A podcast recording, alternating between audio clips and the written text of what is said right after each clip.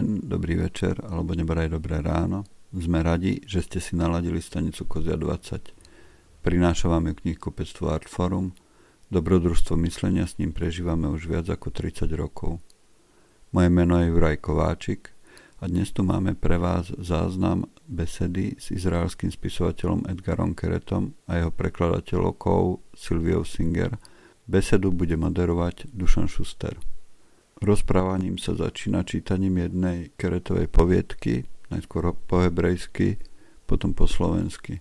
Následne sa dozviete, ako píše, niečo o jeho rodine, o tom, ako spolupracuje s, pre, s prekladateľmi, kto sú jeho oblúbení spisovatelia, autory, ktorí ho ovplyvnili, ako spolupracuje s manželkou a ako sa navzájom doplňajú.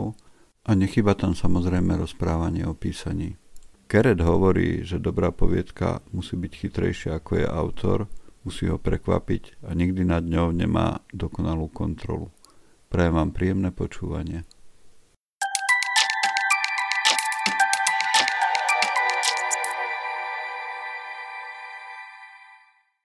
Takže uh, dobrý večer všetkým uh, divákom aj poslucháčom. Uh, dnes počúvate live stream, ktorý vám prináša knihkupectvo Artforum. Ak ho náhodou niekto nestihne v tejto chvíli nemusí sa báť, pretože bude z neho aj záznam, ktorý nájdete na iTunes, Spotify alebo Podbíne, či, čiže všetkých týchto streamovacích platformách a to pod názvom Stanica Kozia 20, kde môžete okrem iného počuť aj iné naše literárne podcasty. Takýto livestream vám prinášame každý štvrtok. Na budúci štvrtok sa napríklad môžete tešiť na troch úspešných slovenských prekladateľov, ktorí vám porozprávajú veľa o svojom uh, remesle a o knihách, ktorým sa venovali. No ale možno to bude aj dnes tak trošku o preklade, pretože tu máme Silviu Singer, prekladateľku, uh, a spolu s ňou uh, tu máme Edgara Kereta, izraelského spisovateľa, ktorého knižky Silvia prekladala do slovenčiny. So that was my introduction speech. Uh, we are we are going to continue in uh, uh, English. And so, uh, Edgar, go on. It's your turn. Yeah, so uh, I think I'm glad to be with you even virtually, you know, from Tel Aviv. It's a strange times, you know, when, when we don't get to travel. Uh, and I, I thought of reading a short text just to start a meeting. I read it in Hebrew, and Sylvia, of course, will read her translation uh, to Slovak. But uh, it's a text that, that I wrote because uh, one of the one of my hobbies in normal time when there is no coronavirus, I like uh, to to sit uh, on benches in on a very uh, busy street and uh, watch people because I'm a very anxious person and uh, I'm always very stressed. So it relaxes me to see other stressed people, and so I can sit on a bed and it's a little bit like television and i see people running after the bus or arguing with somebody on the phone and they're always overreacting you know? And the fact that i see more people overreacting it relaxes me you know to see that i'm not here alone. And the, a good friend of mine told me that every person who's important in my life i always wrote a story about him. And he said why don't you write a story about the bench where i always see you sitting so I wrote this very short story uh, text about this bench, and I thought that now in coronavirus time, when you know most of places are in curfew and people are not running the street as they used to, maybe it has some kind of nostalgic virtue. So I read it uh, uh, in Hebrew. The title is I sit, therefore I am. אני יושב משמע אני קיים. כשאני רץ ממקום למקום ומנסה להספיק הכל, אני חי בתוך הזמן, אך לא מרגיש שהוא בעדי. אבל כשאני יושב על ספסל ומפנה לו מקום לידי, הזמן מפסיק להיות לנוגס והופך לחבר. וככה אנחנו יושבים שנינו ומביטים בשמחה לעד באנשים השורקים סביבנו כקליעים העומדים להחמיץ את מטרתם. אני מציע לזמן סיגריה, והוא מסרב. הוא מאוד מקפיד על הבריאות הזמן. הוא רוצה לחיות לנצח. Thanks a lot, Edgar. you know what? It it seems to me like uh, some strange kind of rapping. You know, just get a good beat and uh, you you can rap it. Yeah. And and, and now uh, it's time for uh, Sylvia's translation. Takže dobrý večer, volám sa Silvia Singer a prekladala som niekoľko kníh Edgara Kereta. Prečítam vám túto krátku báseň, ktorú, bá, skoro báseň, krátku e, poviedku, ktorú teraz Edgar čítal hebrejsky. Sedím teda som. Keď behám z miesta na miesto a snažím sa všetko stihnúť, žijem vo vnútri času, ale necítim, že je na mojej strane. No keď si sadnem na lavičku a uvoľním mu vedľa seba miesto, čas prestane byť tyranom a stane sa priateľom. A tak si spolu sedíme a škodoradostne hľadíme na ľudí, svištiacich okolo nás ako strely, čo sa chystajú minúť svoj cieľ. Ponúknem času cigaretu a on odmietne. Veľmi si dá záležať na svojom zdraví. Čas. Chce žiť na veky. Edgar, how, how does Slovak sound to your ears? It, it, sounds it sounds very very nice for me. The truth is that one of the things I miss the most in coronavirus time is traveling to countries where I don't speak the language, because uh, because as a stressed person, when I go let's say to Slovakia and I sit with people and they speak in Slovak, I feel that I'm with people and I can feel their emotions, but I don't feel responsible because I know that all of them know that I don't understand any word. And when I'm in Israel, sadly, I understand everything people say, and it gets me much more edgy and uh, you know less relaxed. So I can't wait for coronavirus to pass and for me to travel to Slovakia or to China or to anywhere where I can hang out with people and not understand what they're saying. and you've already been to Slovakia once, am I right? Yes, yes. You, uh, you, took, I think you took part uh, at Pohoda Music Festival, obviously not as a musician, but uh, as a writer. Uh, and how was it to you? It, it was it was pretty amazing. It was in this uh, airport, in this old airport, and the concerts were really big, and the the audience was super warm. So I think I think that as a writer, many times I'm jealous of a of rock singers because there is always something kind of very sleepy about the writers event you know? They're always very respectable and usually in kind of boring spaces and the audiences are very timid. And the ability to to take part in a festival where you are between uh, musical shows is something that i like a lot. Also in israel for example usually i do my readings in uh, pubs and bars and not in cultural houses because I feel that you know that when somebody I don't know have has a drink and sit at a table and eating some French French fries, there is something uh, less less sterile about the dialogues that we have. Actually, I'm I'm uh, working on a children's book, uh, and I'm a bit afraid of this uh, this public readings because I, I just imagine that people get bored quickly. So I, I totally understand you. Uh, well, actually, children are, I think, they are the toughest, but the best audience in that sense that they never fake anything. If you they're not interested, they get up and leave, you know, or mm. or you know, I don't know, punch you, you know, or spit on you. and there is something very something very beautiful about it because uh, I also write children books, and also my wife writes children books, and we collaborate on children books and uh, when we do readings with children we never know what's going to happen you know we never know uh, you know it, it, could be amazing it could be terrible but there is no safety net, net because nobody's just going to be polite they're going to act out whatever they feel.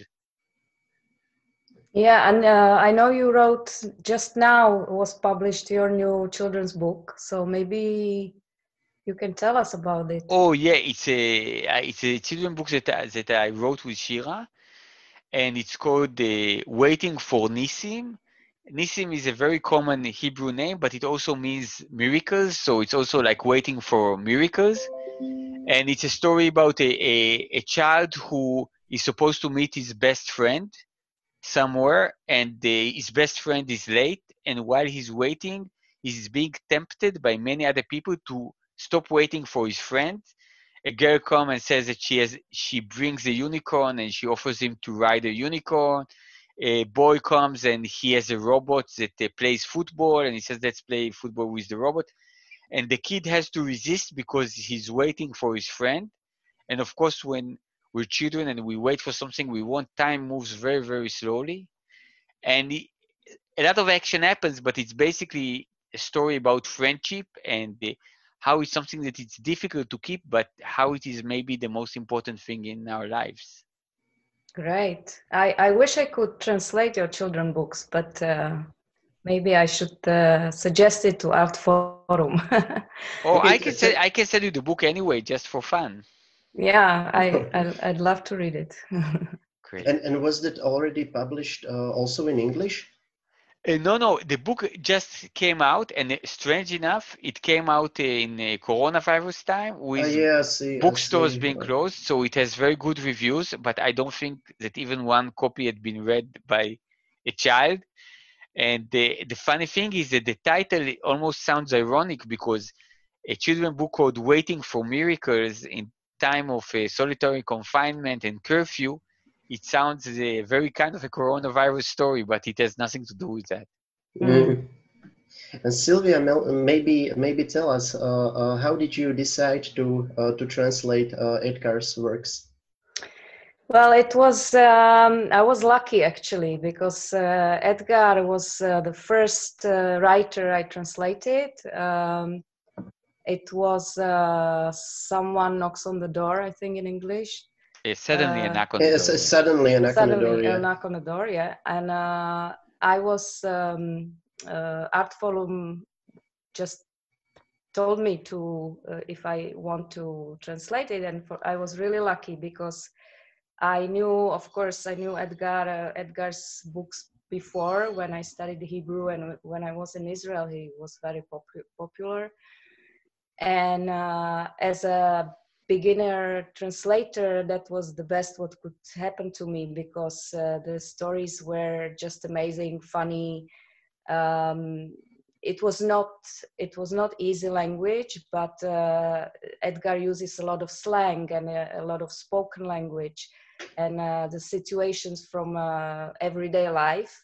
So so that was i was really lucky. I, I and, and really how old how old uh, were you uh, at the time? How old started? was I? yeah.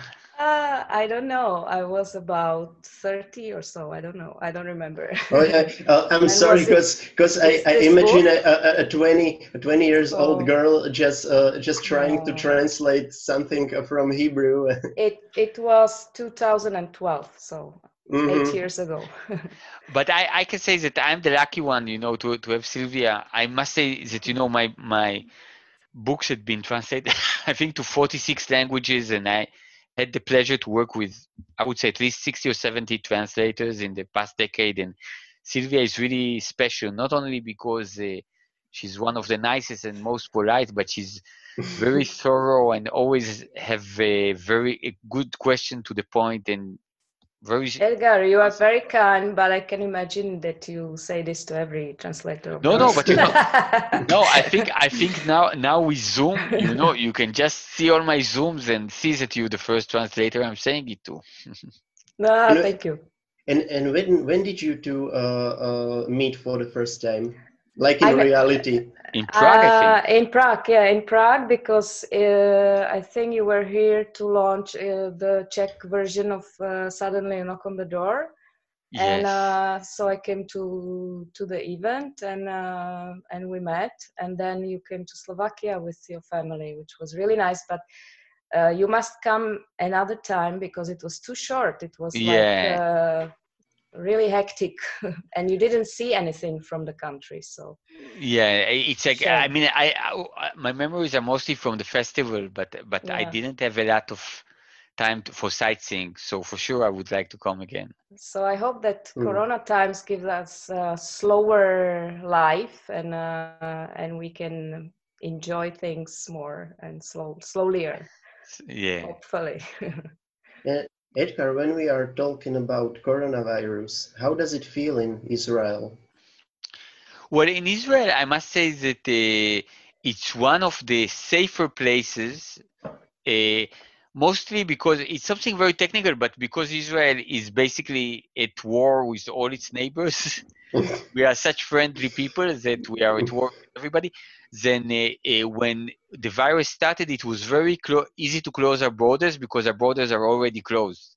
So you just have to sh- to close the airport and nobody comes in, you know and uh, and we did it pretty early, so we don't have uh, that many people who are ill or dead, and uh, and uh, we are now uh, leaving the curfew, and of course there are some limitations, you know. they don't open shopping malls, they, you can, can't go to theater, but basically life is partially back to normal and i think like with most places we have a big problem of unemployment and the economical uh, the economical effects of it and i think that you know there is something about coronavirus time or or every challenge that it tells you something about the system because it's kind of it's a pressure test for the system. And judging by the way that our government deals with the economical issues the health issues i would say that they're very bad you know. Maybe we needed the coronavirus time to see that nothing really works. But in the bottom line we we are we cannot complain because we we are relatively safe you know compared to to europe where you see so many people dying uh, then israel got off cheap. Yeah. so may i tell you uh, uh, how it worked uh, in our country? Of course. So uh, in February, there were uh, parliamentary elections in our country, uh, and it was quite strange because uh, everyone was uh, such a excited, or I don't know how to say, uh, and that's that's why uh, in in the last years uh, there there is some I don't know a, strange uh, stuff that happened here. Uh, uh, every every each and every one of our listeners uh, surely know what I'm talking about, and it was it was very predictable that there will come a change that our our system will change from something very conservative maybe uh, to something something more uh, liberal uh, and what's what's happened was that that now it's here a mixture some some strange kind of mixture like uh, like uh, liberal and conservative parties. Uh, and uh, and in February, uh, many people, especially uh, uh many of my friends, used to say, uh, "This ain't gonna last. This is too weird. Uh, there will be election once again." and and then, bam, coronavirus came, came, and and no one used to talk about uh, anything else than coronavirus. Yeah, I, I think again, you know, I think for politicians, it's something that it's very good to leverage. You know, in in my country, for example, our prime minister uses it uh, to to to take a all kinds of security measures that compromise uh, uh, the citizens' privacy, like monitoring phones and phone, things like that and i think that whenever people are afraid they are more open to have to give up some of their rights you know mm-hmm. So uh, so i'm sure that uh, many countries will become uh, more totalitarian more na- nationalistic taking this fuel of uh, collective fear and turning it into something that uh, they wanted in the first place yeah i, I just sorry I yeah. just w- wanna. I agree, and I just wanna say to it that uh, we have the same fear here, and uh, maybe you cannot imagine it in this in the way that we uh, used to be a communist country and to have uh, borders mm. closed. It's very, uh, very strange feel feeling that we are afraid that they will not open it because they take advantage of it, and people are getting fed up. And I just wanna I was admiring Israelis how there was a de- demonstration at, at, the end of April in Tel Aviv yes. against against the government, and yes. uh, I've never seen Israelis so disciplined. You know that they were standing on the on the certain spots, but it was a demonst- huge demonstration, and I really think this is how people should protest, even if it's. Uh, if it's corona times because it's not okay and, and it's not and we have to protect the democracy but have you been there uh, I, I didn't no i sent shira because the truth okay. is that i have a, a background illness i am asthmatic right so shira said that it's better that i will not be with many people but she represented me in the demonstration Great. Yeah, it was amazing for me to see the pictures from it. Yeah. yeah. Uh, Edgar, uh, uh, I'm sorry because uh, probably I didn't mention that, but here's a possibility for our listeners to uh, uh, to come out with their questions. So maybe maybe it's time to to ask you something that our listeners want to know. and so uh, let's make a step back uh, to your uh, works, to your books. And here's someone who wants to know if there is a short story, like uh, from your own uh, short stories, uh, which you like the most, or which you like more than the others.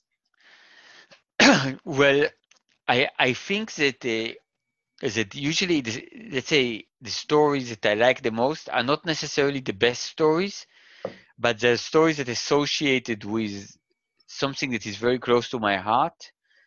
So I think that uh, there is a story that I've written called Fatso about a, a girl that uh, at night become this uh, a fat hairy man who likes to watch football and it's a story that I like a lot because it's a it's a story that I wrote about my wife, and so I feel very close to it. And there is another story called Pipes that I really like a lot because it was the first story that I've ever written. Edgar, can, can I ask you, uh, maybe it would be interesting uh, because not everybody knows how did you start to write, if, if you don't mind to yes. tell this story, because it's also sad and also funny as, as all your writing. Uh, yeah, I started writing during my compulsory army service. In Israel, you have to serve in the army for three years. And uh, I was a very bad soldier. Uh, mm-hmm. and I got into trouble all the time. And uh, I, at some point after they, they threw me out from a few army units, I found myself uh, uh, doing those very long shifts in a in a computer room, uh, and basically during those shifts I would be alone for 36 hours, sometimes 48 hours, and and at this period when I was a soldier, I think that I realized that every time I interact with uh, my commanders, I get into trouble. So I tried not to talk a lot, and I tried to hide everything that was my, to hide my intuitions, to hide my beliefs, to hide my ideologies, not to get into trouble. And the, so the idea of writing something was some kind of a trick for me to to be able to express myself, to remind myself of my individuality, and at the same time not uh, not put myself in risk because when you write a story, you choose who you give it to. You know, my commanders never read my stories, but my friend at the army base did, and uh, and I think that. Uh, and the, uh, you, and you you mean you talked about the story of the first story I've written, the pipes. Yes. So so when I finished writing writing the story, it was in this computer room, and I had to wait for something like I don't know 14 hours until the soldier would come to relieve me from my duty. And and when he came, I said to him, "Look, I re- I wrote this story, just one page long. Would you want to read it?" And he said, "No, fuck off." And uh, I I kind of went down out of the street, you know, with one page, uh, printed page in in my hand, and I really wanted to find somebody uh, to read it because you know a story is not a story until, until it's being read by someone. And uh, I, I, went to my brother's apartment and I buzzed his intercom and he answered in a sleepy voice because they changed the shifts very early in the morning so it was around 6 a.m and I said to him you have got to open up because I wrote a story. I want you to read the story. You know you know you'll be my first reader. And my brother said to me uh, that he cannot uh, uh, buzzed me up because I also woke up his girlfriend, and his girlfriend was really ang- angry that I came so early and unannounced. So he said, "I'm going to take down my dog, and I'll kind of read the story while I walk the dog. And I said, sure. And when he came down with his dog, the dog was really excited because it wasn't used to be taking on a kind kind of such a, a, a trips, you know, so early on, and he was already kind of uh, digging in the dirt and was getting ready to relieve his doggy urges, you know. When my brother, who read the story, started walking, and the dog was trying to resist, but uh, my brother didn't notice and as he was going on the dog lost its balance and my brother was reading the story while dragging the dog on the pavement of the yeah. street and uh, it was very stressful and i like i didn't know what to do. I'm a big animal lover. I'm a vegetarian since the age of five and i saw that the dog was suffering but on the other hand i finally found somebody to read my stories so i didn't want to bother my brother in the middle. But uh, luckily for the dog, you know, the story, my stories are very short. So like after a couple of blocks, my brother stopped and my the dog regained his balance and uh, and he, you know, and he took a crap like he planned originally. And my brother was really, really excited. He said it's an amazing story, and he hugged me. And I saw that he was almost crying. And he said, uh, "Do you have another copy of it?" And I said, "Yes."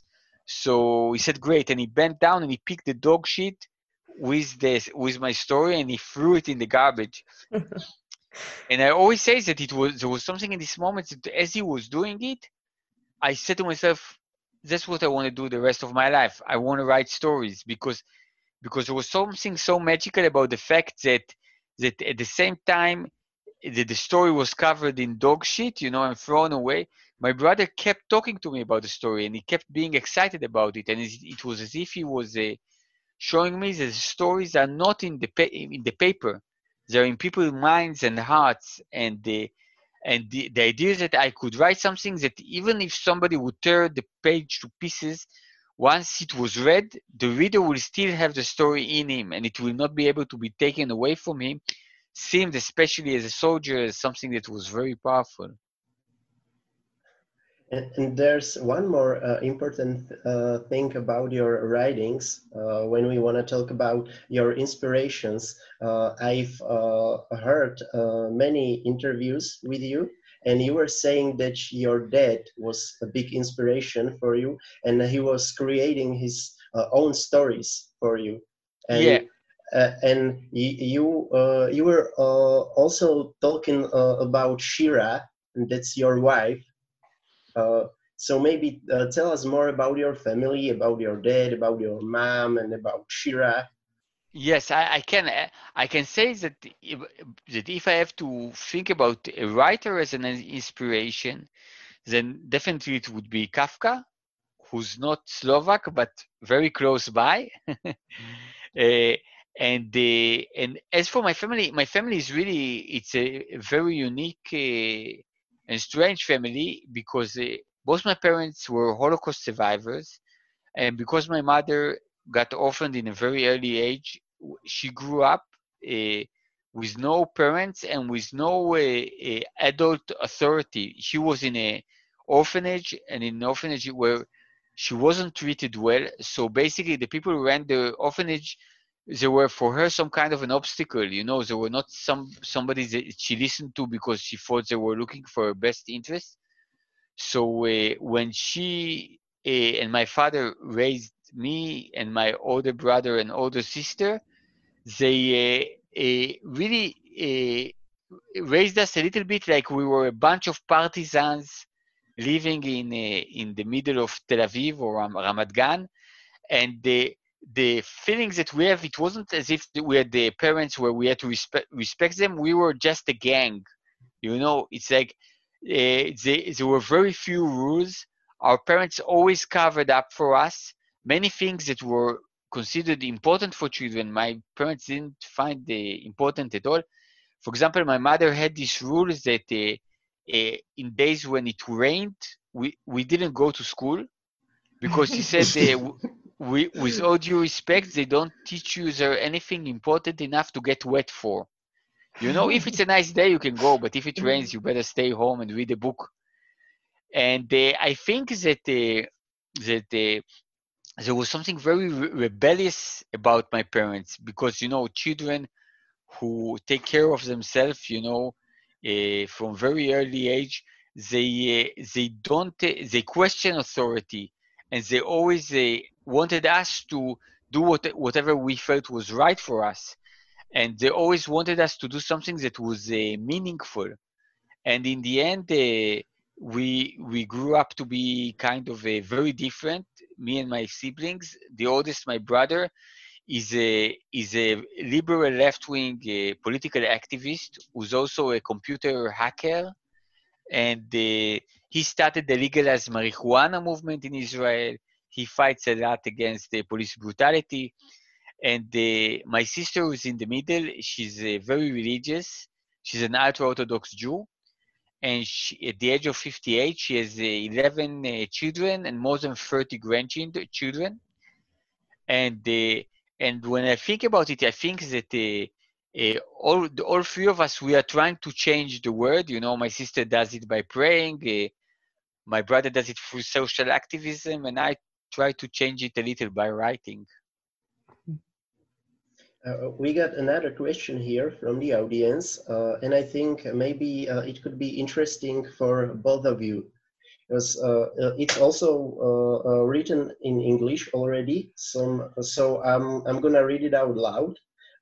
and here's some some girl named Rachel who, want, who wanted to ask, do you feel like your originals like your stories in Hebrew uh, can differ a lot from their uh, translations. Is it something you are worried uh, about? So obviously that's a question for you, uh, Etgar, and maybe uh, uh, I can also ask something, Silvia. Silvia, are you afraid you can create something like a difference in, between the original and the, the translation? Uh, so maybe I'll, I'll answer first and then Silvia will. Uh, John, I, the way that I see translation, you know, I think that the translators, uh, it's not as if like, I don't know, let's say uh, the, the story is a, is a liquid in this bottle written Hebrew on it, and then Silvia will take it and spill it to another bottle that has Slovak on it languages they act in a totally different way and in a sense a, a translator rewrites the story in his own language you know? And i think that uh, that uh, uh, when i look at the at the work of a, a translator it's not somebody who's who's uh, only need to be proficient in the two languages. It's somebody who should be an artist in himself you know?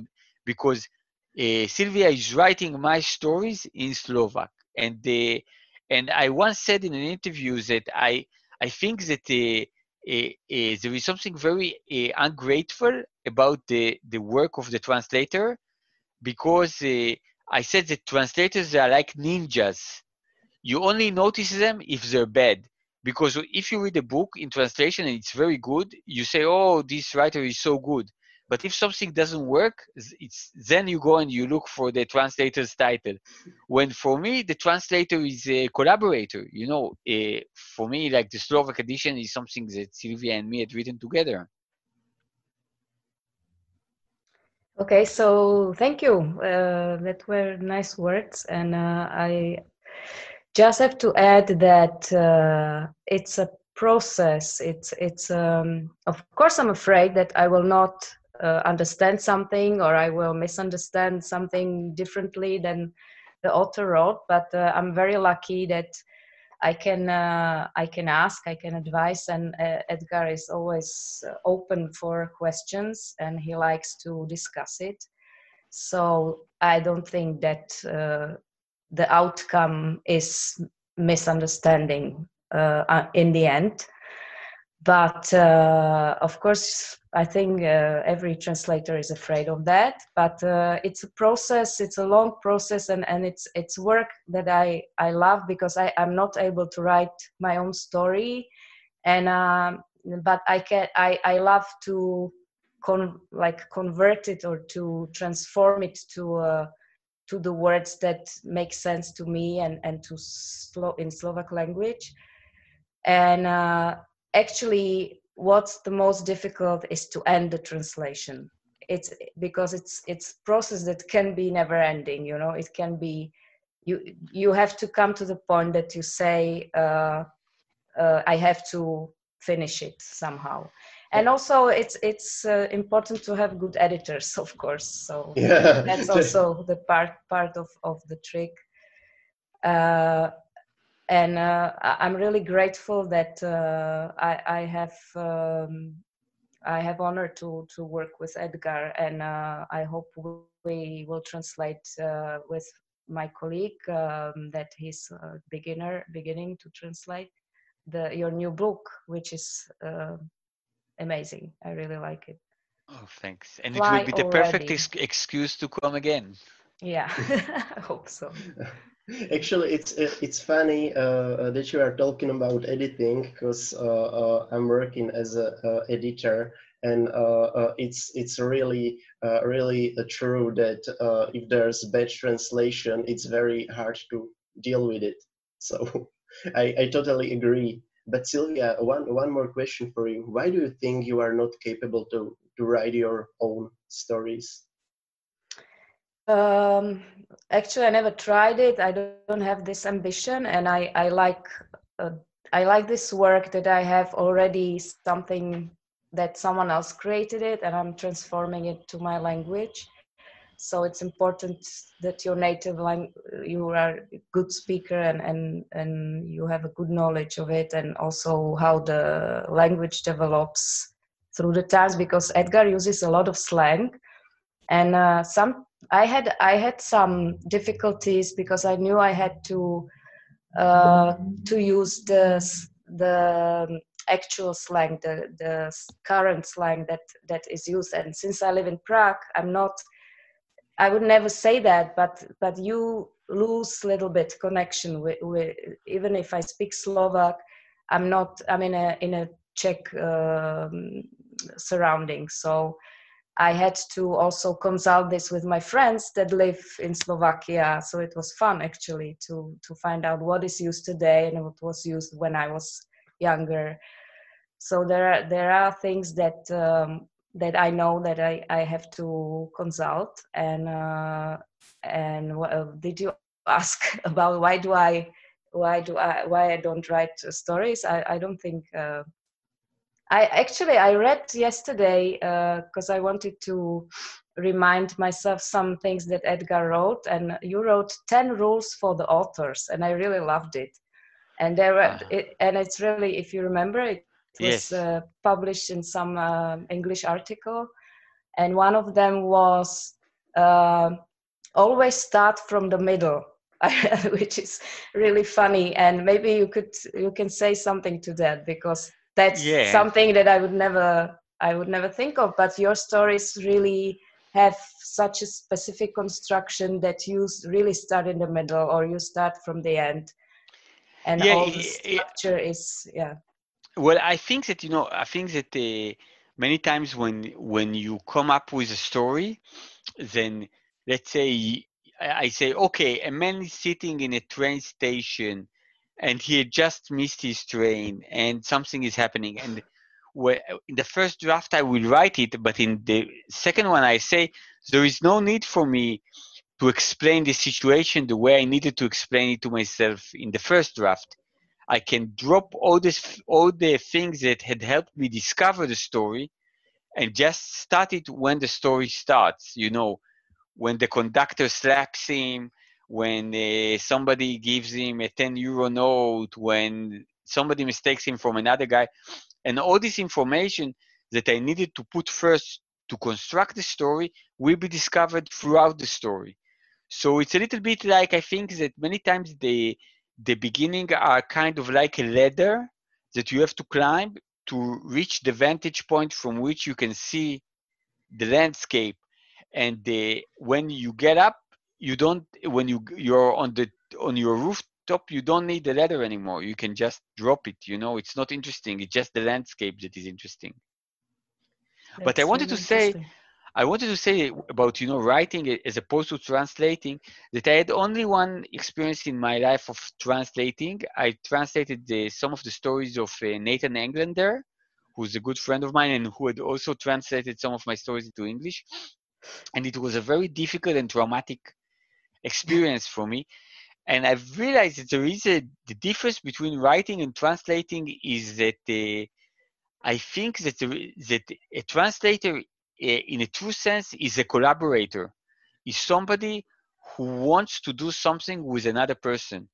And when I translated, I realized that even though in some aspects I, I am a, I love collaboration. I do children books with artists. I do film projects uh, with uh, actors and uh, directors of photography. I write for theater. But in spite of all that, when it comes to writing, I have this need that I want to take control. So when I translate a story, I have I have to fight myself not to change the story. you know, to kill a character, to to burn down a barn, to do something, you know.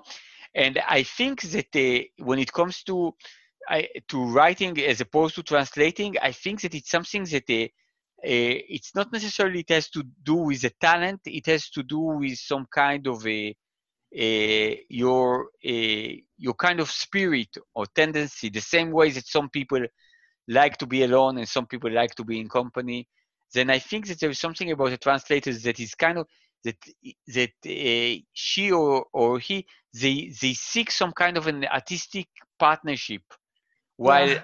while while fiction writers, in in a deep sense, they don't want to be a partner with anybody. They want to be the bosses. so I think that many times translators they have better characters than writers. I don't know.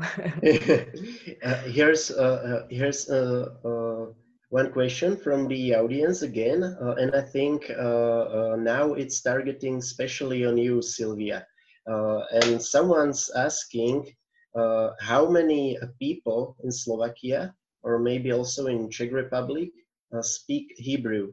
Uh, I'm, I'm not I'm not sure if, if you can say it uh, exactly uh, and just maybe make an assumption.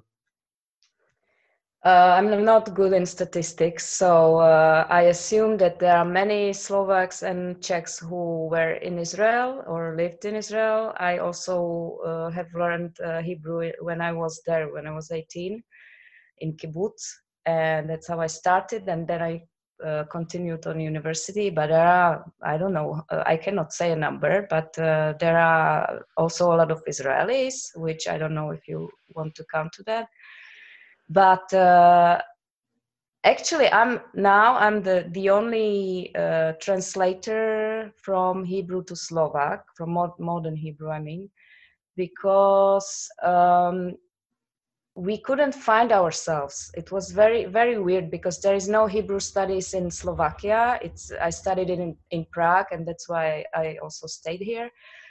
Uh, and so if you want to study hebrew on university you have to come to prague and uh, nobody assumed that there are actually Slovaks who are graduates from uh, Hebrew studies in Prague. So with the with um, publishing house Artforum, we just met by coincidence. Next, to, uh, thanks to our friend who knew them, so they connected us uh, in like ten years ago, and uh, and that's how how we met. But they were searching for someone to translate um, Israeli literature for a long time and um, uh, maybe there are more people who, who would like to do that. And uh, i hope that we will be more because uh, i think it's important that uh, israel literature come to uh, slovak uh, readers.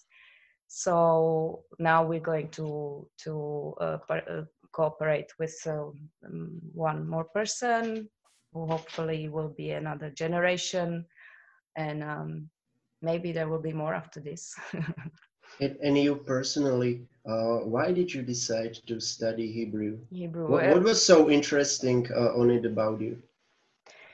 Well, I always I like uh, languages, and uh, I started actually when uh, I was grow, um, raised by, in times of communists and totally totality, and um, we had the first language was Russian, of course, because that was uh, obligatory but I loved it. Uh, actually, I, I don't like to speak it now anymore because of uh, history, but uh, the language uh, as it is. It's beautiful and it's uh, I, it was one of my favorite uh, subjects. Then I started because I was lucky to go to language school. So I started with English, which was not very common under the communists. And so I already had two languages.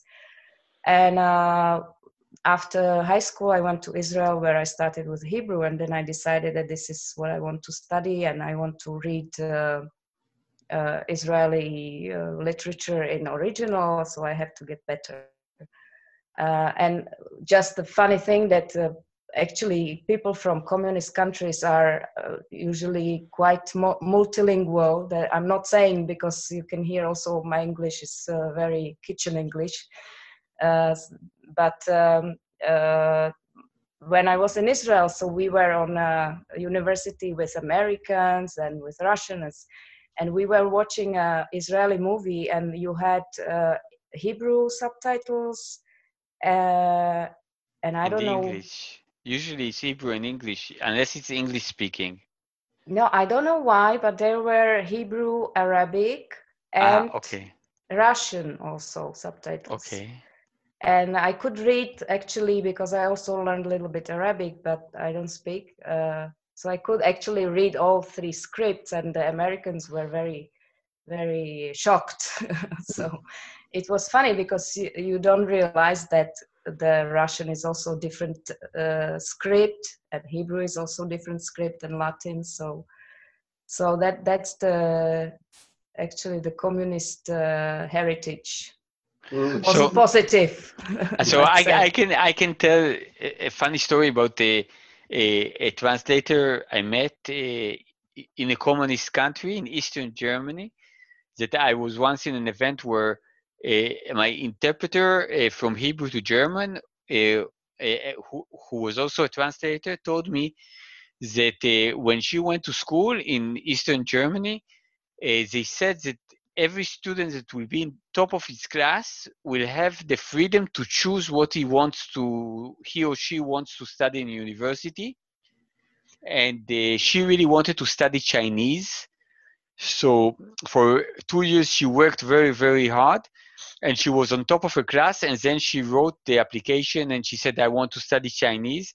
And then she got a letter back saying uh, congratulations your request was granted and you can study hebrew and uh, and she said okay i'm going to go and speak to them but her parents were very anxious and they say you never tell the party that they were wrong you know you never Yeah. tell the authorities they were wrong you go and study hebrew and that's how she became a hebrew interpreter Uh, that's really funny.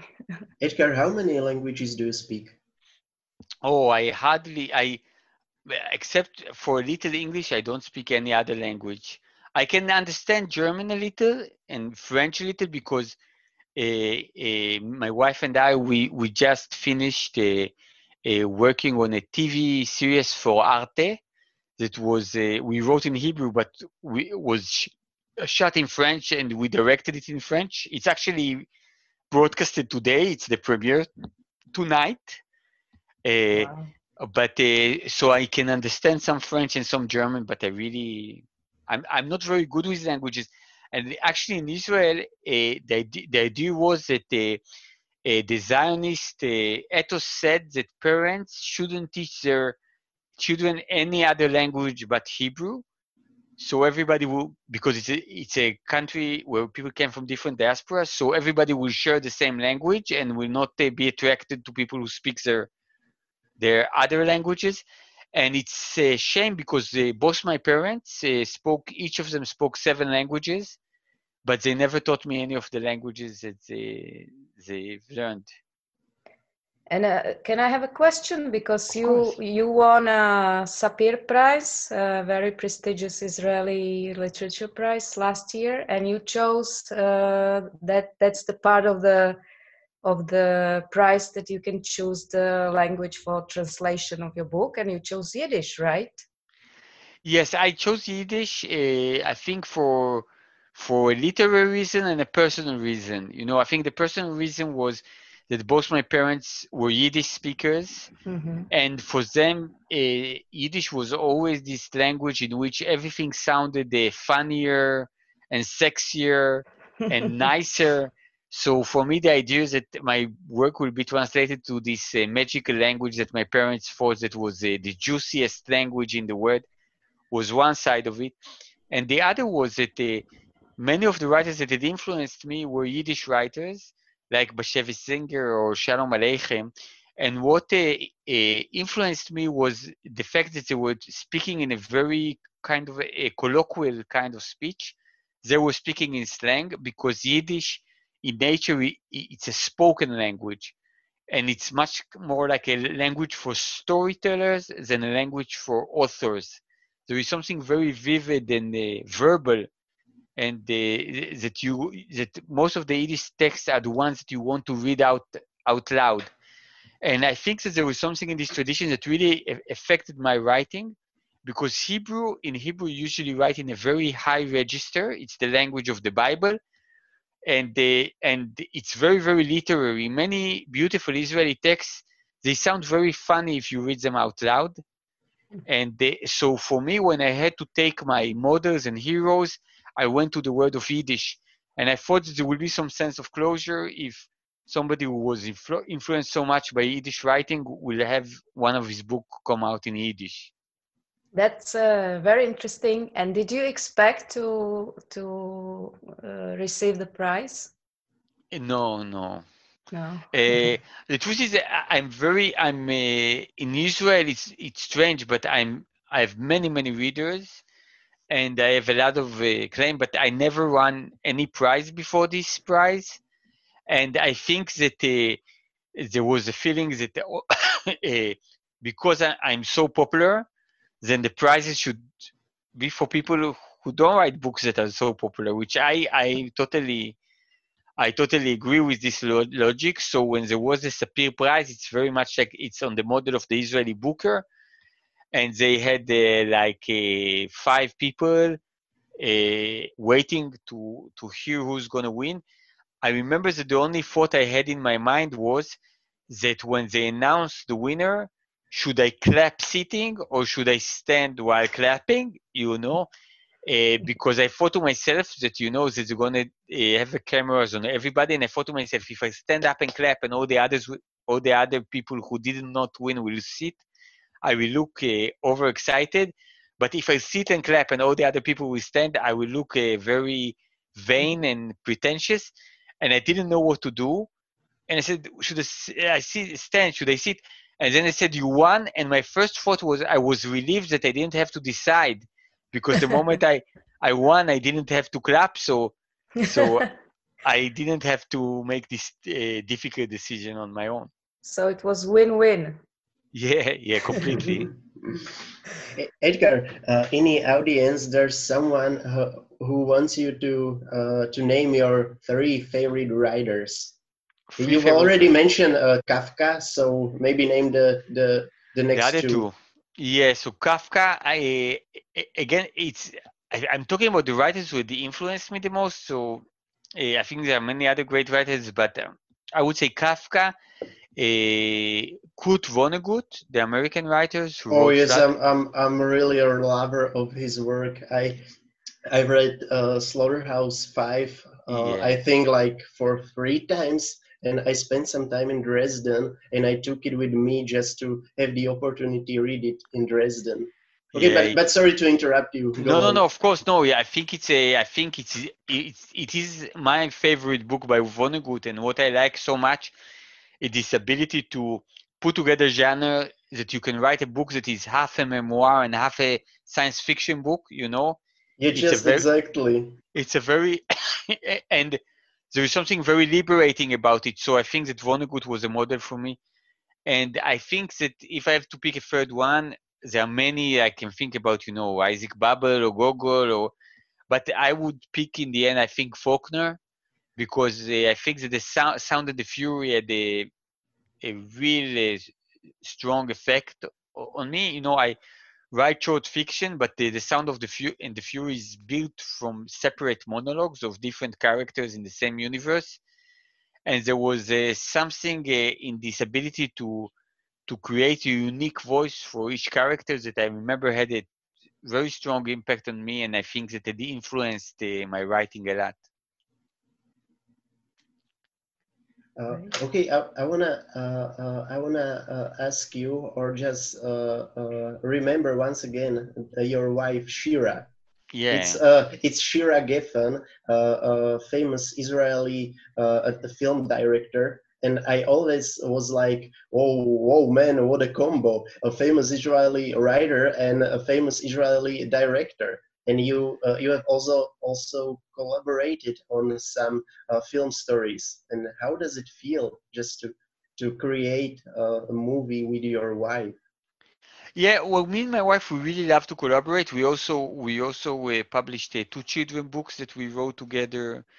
Uh, we worked on a dance with an american group called Pilobolus and uh, we made the jellyfish film and we now we made this tv series called the middleman. Uh, what we like so much about collaborating is actually the fact that we think very differently about everything.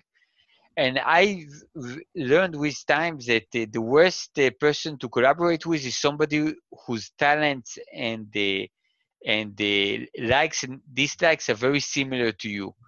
Because then you are basically doubling each other. And you would always argue because you are looking at the same thing and you are worried about the same thing.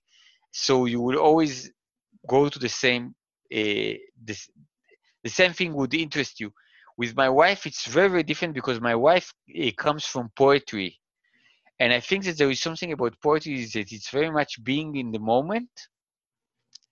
It's there's something very uh, sensual about it. You know, the smell, the the angle that the, the sun hits you, the place that you are in. You're immersed by the present. While with me, I'm all the time thinking about the past and the future. What happened before? What's going to happen next? What happened before? What's going to happen next? So whenever we collaborate, it's funny that we seem to be to want to go to the same place, but we offer different routes and I think that the the meeting point of our roots, you know, the one of the poet poet's mind and the other from the plot manufacturer mind. Uh, this co- combination is uh, is complementary. It's really like this kind of a gestalt that the the two of us together are are more than each of us separ- separated. Uh, and how about Jellyfish? Because I really liked that movie and uh, like I was watching it, I was convinced that uh, there must be something very specific about that symbol of jellyfish. And I was like, uh, okay, wait a minute. Uh, why why jellyfish? Is that something specific only for Israeli, or is there something uh, much more general? Why well, jellyfish? Well, for me, jelly, the reason that, that uh, we named it jellyfish was the fact that jellyfish, you know, if a jellyfish uh, stings you, it's really, really painful. But unlike animals like, I don't know, a snake or a lion, a jellyfish will never choose to attack you. It is just that the current of the water or the wave had thrown him at you. And I think that the, the stories are a little bit about people who are being swept by life, sometimes hurting other people, sometimes disappointing other people, but basically uh, you cannot blame them for their action. And i think that each of them have some point uh, in the film where they can choose to continue to be a jellyfish or become an actual fish that can uh, swim against the stream. So I, the, the image of jellyfish for me was really those uh, those uh, uh, dangerous but very vulnerable animals that never chose to hurt anyone you know? So, so, so it was so it was your idea not shira's idea? Uh, i'm not sure like i think that you know after odyssey maybe it was i think it was a joint idea. Uh-huh because there's a there's a short a short poem about uh, jellyfish. You know that uh, uh, that the young uh, young woman is is sitting there in her room and uh, he start he starts to write uh, a short poem. uh, was that written by uh, Shira? Yes, yes. Shira is a poet, and and she wrote this. Uh, she wrote this poem, and and I think that, that uh, there is something about jellyfish that is a, a very well-known animal for Israelis because uh, let's say me and Shira, we've been living for the past uh, 20 years, 400 meters from the beach.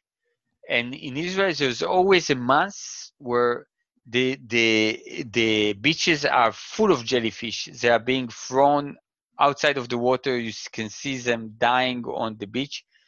And this idea of a creature that is so vulnerable because it has no bones, no protection, it's totally transparent, you can see through it, you know, it dies so easily. But at the same time, this creature is so dangerous that you know that if you just touch it with one of your fingers, it's gonna burn and you know, and you're gonna be in pain.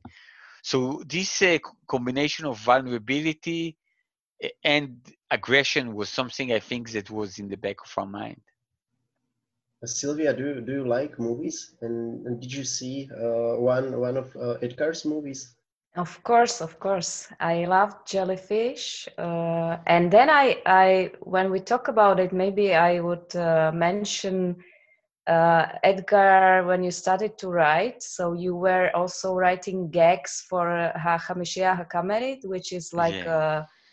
a, a hu- humor, a satiric uh, Syria, or I don't know how to call it's it. It's like a Saturday, Saturday Night Live. I don't know if you see it in Slovakia, but it's like those kind of. They have a show of sketches where people go yeah. and. And I think that uh, it, it became iconic uh, how you uh, used in a gag which is called uh, "Haven't the Jewish people suffered enough?" Yeah. Like you you you put everything together all the stereotypes of germans of jews of israelis of uh, black humor uh, and uh, and that that became i think so international uh, known and uh, and uh, so so they told me in the in the israeli foreign minister ministry that in embassies they have something that in slang is called the haven't the Jew- Jewish people suffered enough procedure. Let's start with the haven't, and they refer to the sketch because in the sketch there are those Israeli diplomats who all the time try to exploit the suffering of the Jews to yeah. get something that they want. So they say, okay, let's do the haven't the people Jewish people suffered enough and get an invitation for something, or yeah. not have to stand in the line, and it's really it's something that uh, I wrote this sketch about this kind of exploitation of Jewish suffering to get your own end.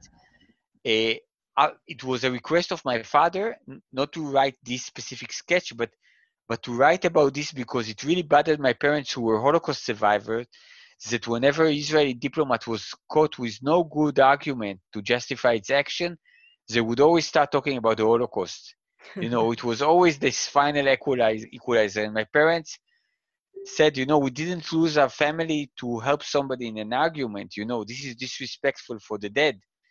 And my father said, write something about it. And I wrote this sketch, and I think that the, in a sense, this sketch affected a little and made people to become become more aware of this kind of leveraging and manipulation, which, by the way, our prime minister does a lot. You know, I think that only a few weeks ago he said uh, that uh, uh, unlike the Holocaust, this time we won against the coronavirus, yeah. and and uh, he insinuated because uh, he was leading us against the coronavirus, and unfortunately he wasn't. You know, in the Warsaw Ghetto, that maybe if he was there, the outcome would be different. You know, but this idea or or comparing the Iranian Iranians to the Nazis or doing the, these things that is really kind of selling this memory of dead people and suffering so cheap is uh, something that I guess, especially a second generation to Holocaust survivors like me, we're very sensitive to it and we resent it.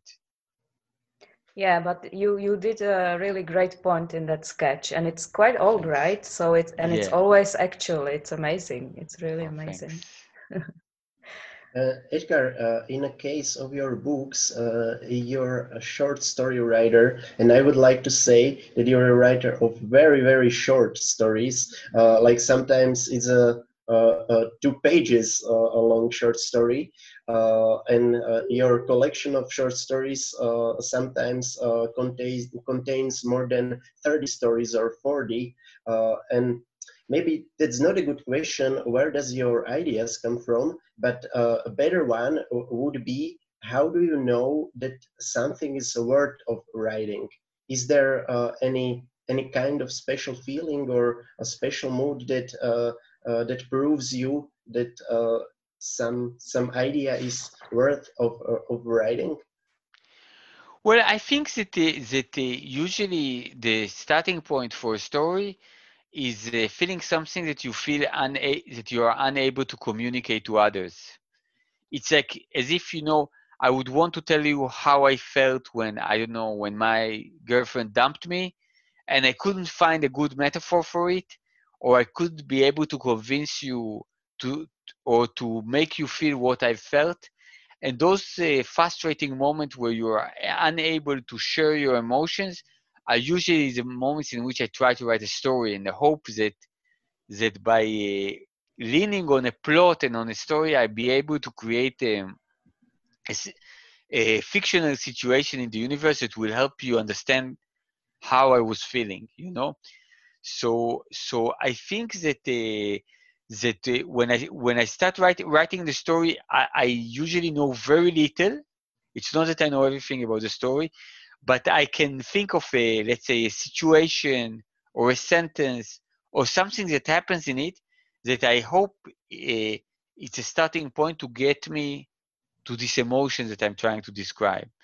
And uh, and I must say that many times, you know, I can work on something and be sure that it's amazing, and then look at it next day and it will be horrible. And many times I can write something and be disappointed by it, but then look at it again and finding it a potential for a good story. And Silvia, and my question for you uh, uh, is like when you are translating some of uh, Etgar's books, uh, and as I've already mentioned, uh, there is more than 30 or 40 stories. And how does it feel to, to switch your head to uh, from one to another? Like uh, now I'm translating uh, something uh, two pages long and then switch to new story to new characters. Is that is that problem? Uh, I think Etgar is in this very special because you have a lot of authors who write short stories, but I think that I read somewhere that Etgar's kind of writing is called flash fiction. So it's really like a flash.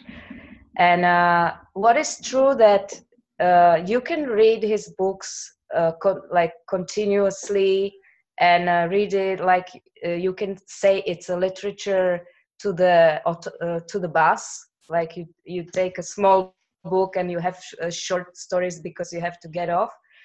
But it's not really true because many many stories actually you have to read it very slowly. Like you have to make breaks and pauses because many even if it's two pages story it, it's my uh, uh, feeling as a as a reader also that you have to make a pause and, and make a break uh, because it uh, it's not just a story. It, it, it gets under your skin and and it happened to me a lot of times that i had to think about it and i had uh, some situation next day and and then i remembered the story that i i read by etgar so it really uh, travels with you quite a long time uh, and and actually when you read it uh, from the beginning to the end uh, so it's like quickly so it's not it's not good it's not you know it's not such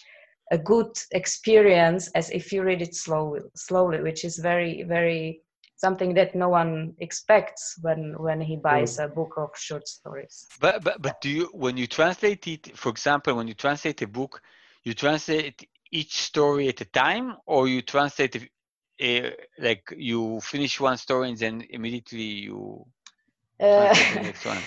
it depends how much time i have. Uh, of course when you are close to deadline so it's uh, it's always stressful but uh, usually i have a i have because I, it's not my only job, so I have quite a lot of time for it. And uh, um, I try to do it slowly if I can. Uh, and uh, my experience is that you need, even if you do, um, even if you translate a few stories uh, in a row, so then you need a uh, few days not, uh, without seeing it, and then you have different eyes and, and you can see different things and and um, uh, correct things that you didn't see. So it's always good to have these breaks. It's it's always mm. better for the translation and for the quality of the translation. So and it's also good for writing, Etgar. What do you think?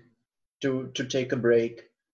Uh, yeah, I, I think you know for me when I write a story, then uh, let's say if I if I finish writing a story, the story stays with me for at least a couple of days.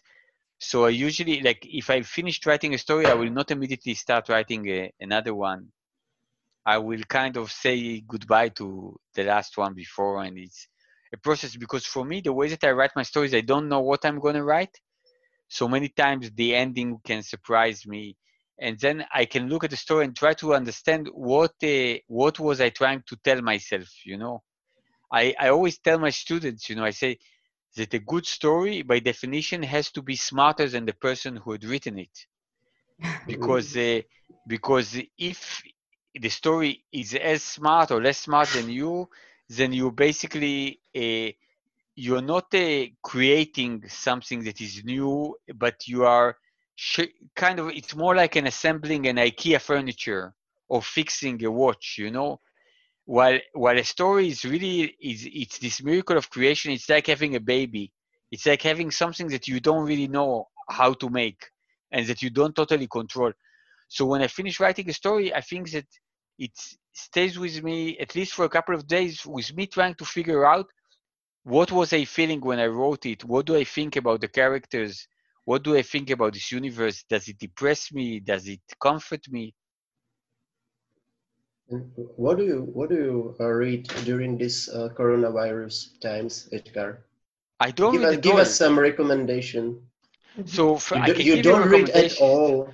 No, no, because I, because with me, in times where I, I'm very creative and I write, I don't read because it serves the same function for me. Reading and writing, it's like the truth is that since I start started writing, for me, reading became second best I uh-huh. always prefer to write stories than to read a story. but there are many periods where I have no stories to write, so then I read and I enjoy it a lot. I always need to be in the real world and in another world, in a fictional one. So the fictional one could be the one that I'm manufacturing, or the fictional one could be that a great writer, a different writer manufactured.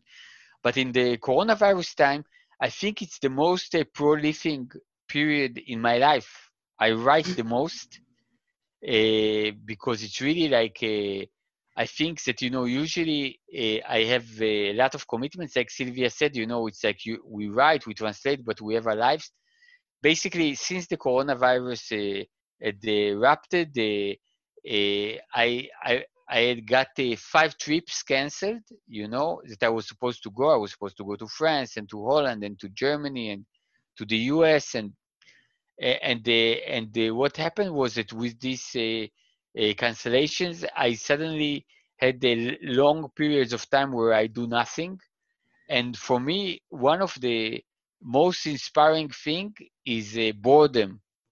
When you're bored, you always have good ideas. You know, it's like when when things are exciting, you don't need your ideas. But when nothing happens, I somehow always get creative and this time I've been busy for the past two months just trying to write as much as I can because the ideas were spilling out of my ears and nose and eyes. just feel the same. Uh, any, anyway, uh, make some recommendation. Uh, there's no need to be actual, but uh, recommend us something. Well, I think you know. I think that, that uh, one thing that uh, I I found myself reading Raymond Carver's poetry, uh, because uh, because of a poem that he had once written, and it's a poem in which he describes how the, his daughter's dog dies, and he buries the dog with his daughter, and he writes a poem about the dog dying, and the poem is so beautiful that he feels almost happy that the dog died because because of the dog now he has this beautiful poem. So i looked for this poem because i felt the same that you know the coronavirus time is so difficult and hundreds of thousands of people are dying and people are losing their job. And i said to myself oh but i write all these nice stories you know? So i shared this kind of carver guilt eh, which sent me to his po- poetry which is beautiful. But i can say that you know that that i I uh, would recommend a, a, a novella by uh, John Steinbeck called The Tortilla Flat. Uh, and the and the tortilla flat and the, what I think that it's a very good story for confinement because it's a it's a story about a few friends that live in the same house because one of them had inherited it, and a lot of it is a, it feels a little bit like the uh, the vibe of uh, solitary confinement and nothing to do because they're all unemployed and they hang out together. So it's a good book, I think, for this time. Uh, I I would recommend. The I think let's. Well, I I've recently reread uh, Salinger's Salinger's short stories, and I found them as amazing as they were when I was young. And uh, and there are books like I just recommended my son the, to read the Catch Twenty Two. So mm-hmm. I actually we read some of it together, and it was also uh, wonderful because in Israel we have a lot of a kind of a, all kinds of bureaucratic aspects of the coronavirus. You know, all those kind of for example, a, a, a, lot of people attacked the government for not uh, providing masks to the doctors and the head of our Ministry of Health got on television and he said researchers show that those masks they don't help at all. It's just mm. a bunch of bullshit. Why are you bothering with me with this stupidity? The masks are not important. And then a week later, they made a rule that if you don't wear a mask when you go to the street, you you get you have to pay, pay a thousand euro fine. so this kind of idea of a logic that keeps changing itself reminded me of Major Major from uh, a catch 22 that basically exploits all the actions all, all, all, all that happens in war to create this little kind of capitalistic structure. And i thought that it was kind of a, a reading that was very fitting.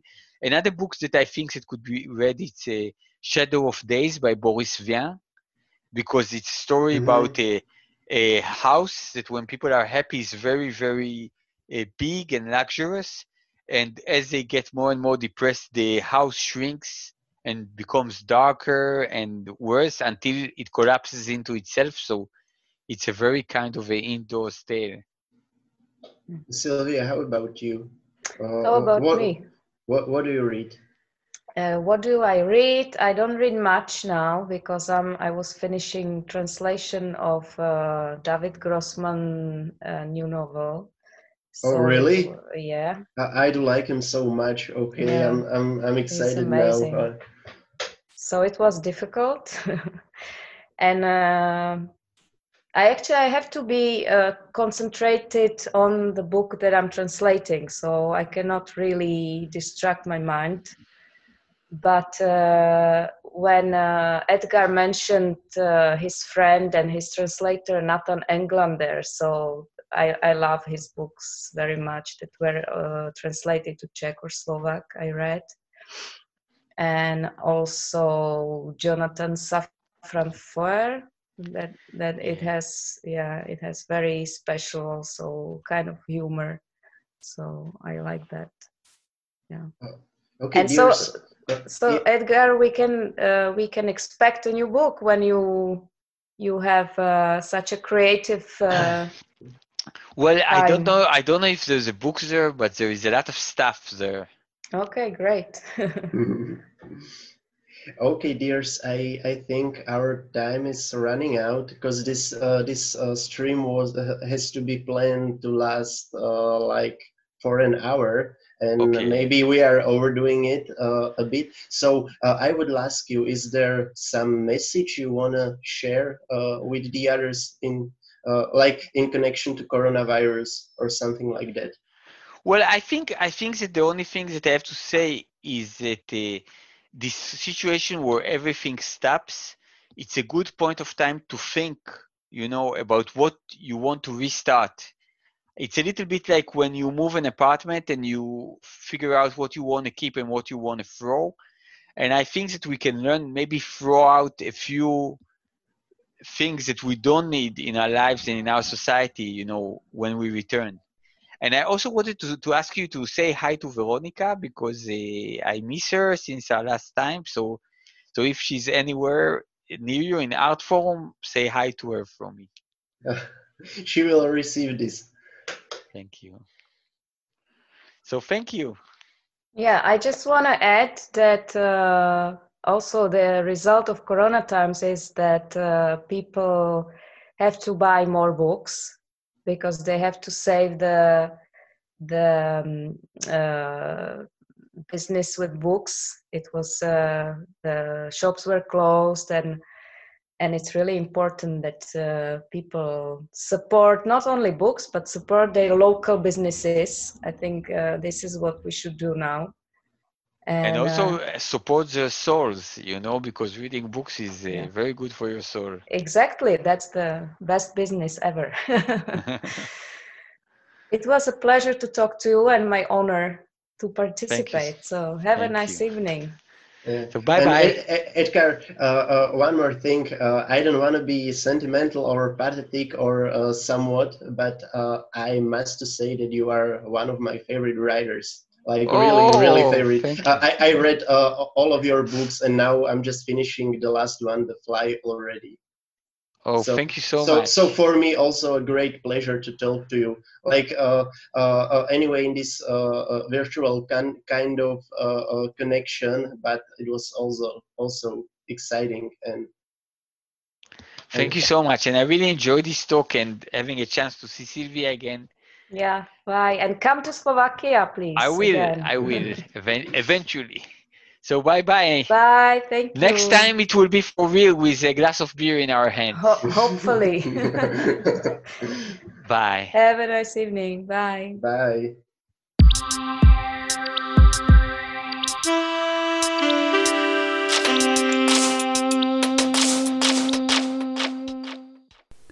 Tak, a to je pre dnešok všetko.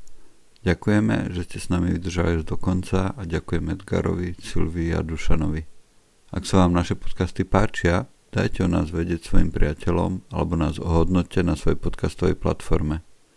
Lúči sa s vami Juraj Kováčik, počúvali ste stanicu Kozia 20, prináša vám ju knihkupectvo Artforum, dobrodružstvo myslenia, s ním prežívame už viac ako 30 rokov. Majte sa dobre, opatrujte sa, dávajte si na seba pozor a kupujte si dobré knihy. Nájdete ich na adrese www.artforum.sk.